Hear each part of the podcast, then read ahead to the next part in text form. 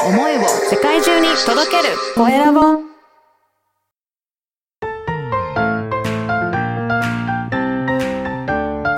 聞く力、能力、技術、魅力があるのに伝わらない社長へ。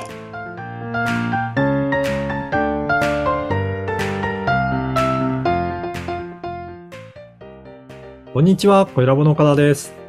こんにちは、アシスタントのあまねです。本日もよろしくお願いします。お願いします。岡田さん、今回はどんなお話をしていただけるんですか？はい、あのビジネスをする上でもちょっと大切だなと思うことで、コストの構造について今回お話ししようかなと思います。はい、何や難しそうな、うん、そうですよね。はい。えーとやっぱりビジネスする上ではやっぱり売上を上げるだけじゃなくて、どちらかというと利益をしっかり出していかなきゃいけないかなと思うんですよね。はい。で、単純に言うと、えー、この利益の構造っていうのは、売上から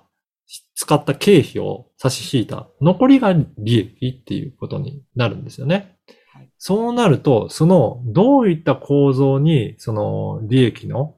構造はなっているか、特にコストの部分は、どういうふうにコストがかかっているかっていうところは、把握しておかないと、利益っていうのがしっかり出してこないんじゃないかなと思います。はい。うん。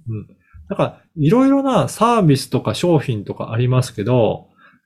一般的に言うと、いろんな人が携わって、いろいろ人を使っていくと、コストっていうのは高くなってくるんですね。うん。うん。そうですね。うん。なので、えー、例えば、いろいろ商品を発売するにしても、開発する人が増えたりとか、営業する人が来たりとか、なんかいろんな人が携わってくれば来るほどコストが高かかっていくので、なるべくその人と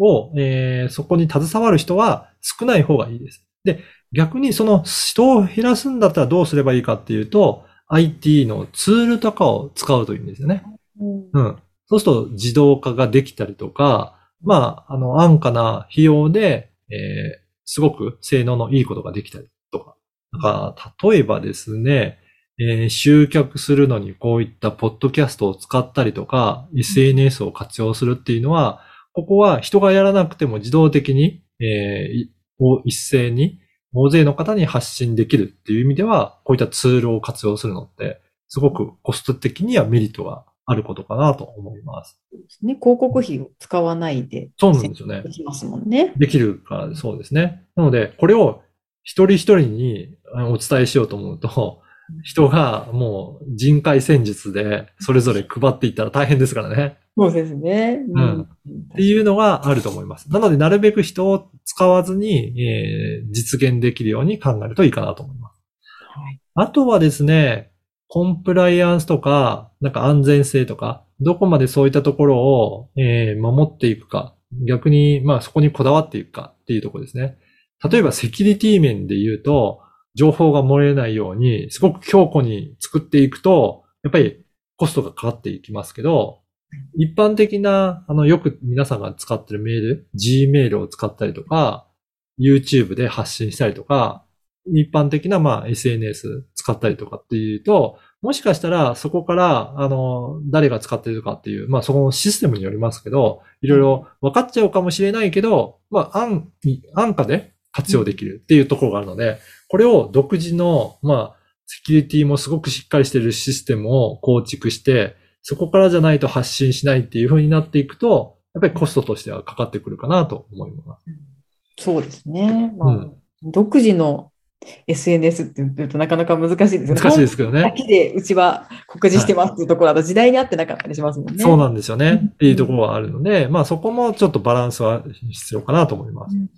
あともう一つ最終的、最後のは広告宣伝費をどういうふうに考えるかですね。はい、うん。やっぱり広告宣伝をいっぱいすると、それもコストにはなってくるので、そうじゃなくて本当に エスエヌエス で口コミだけで広がっていくと広告宣伝費使わずに、えー知っていただくことができますけど、ここをかけていくと、やっぱりコストとしては割高になるから、最終的な商品とかサービスの価格も、やっぱり高くなっていくんじゃないかなと思います。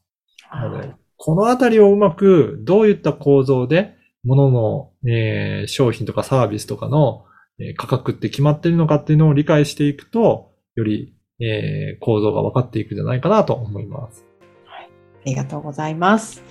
今回はコストの構造についてお聞きしました。くがつに行っていますセミナーでもですね、こういったお話をさせていただいております。詳細は公式 ライン のイベント情報からチェックしてくださいね。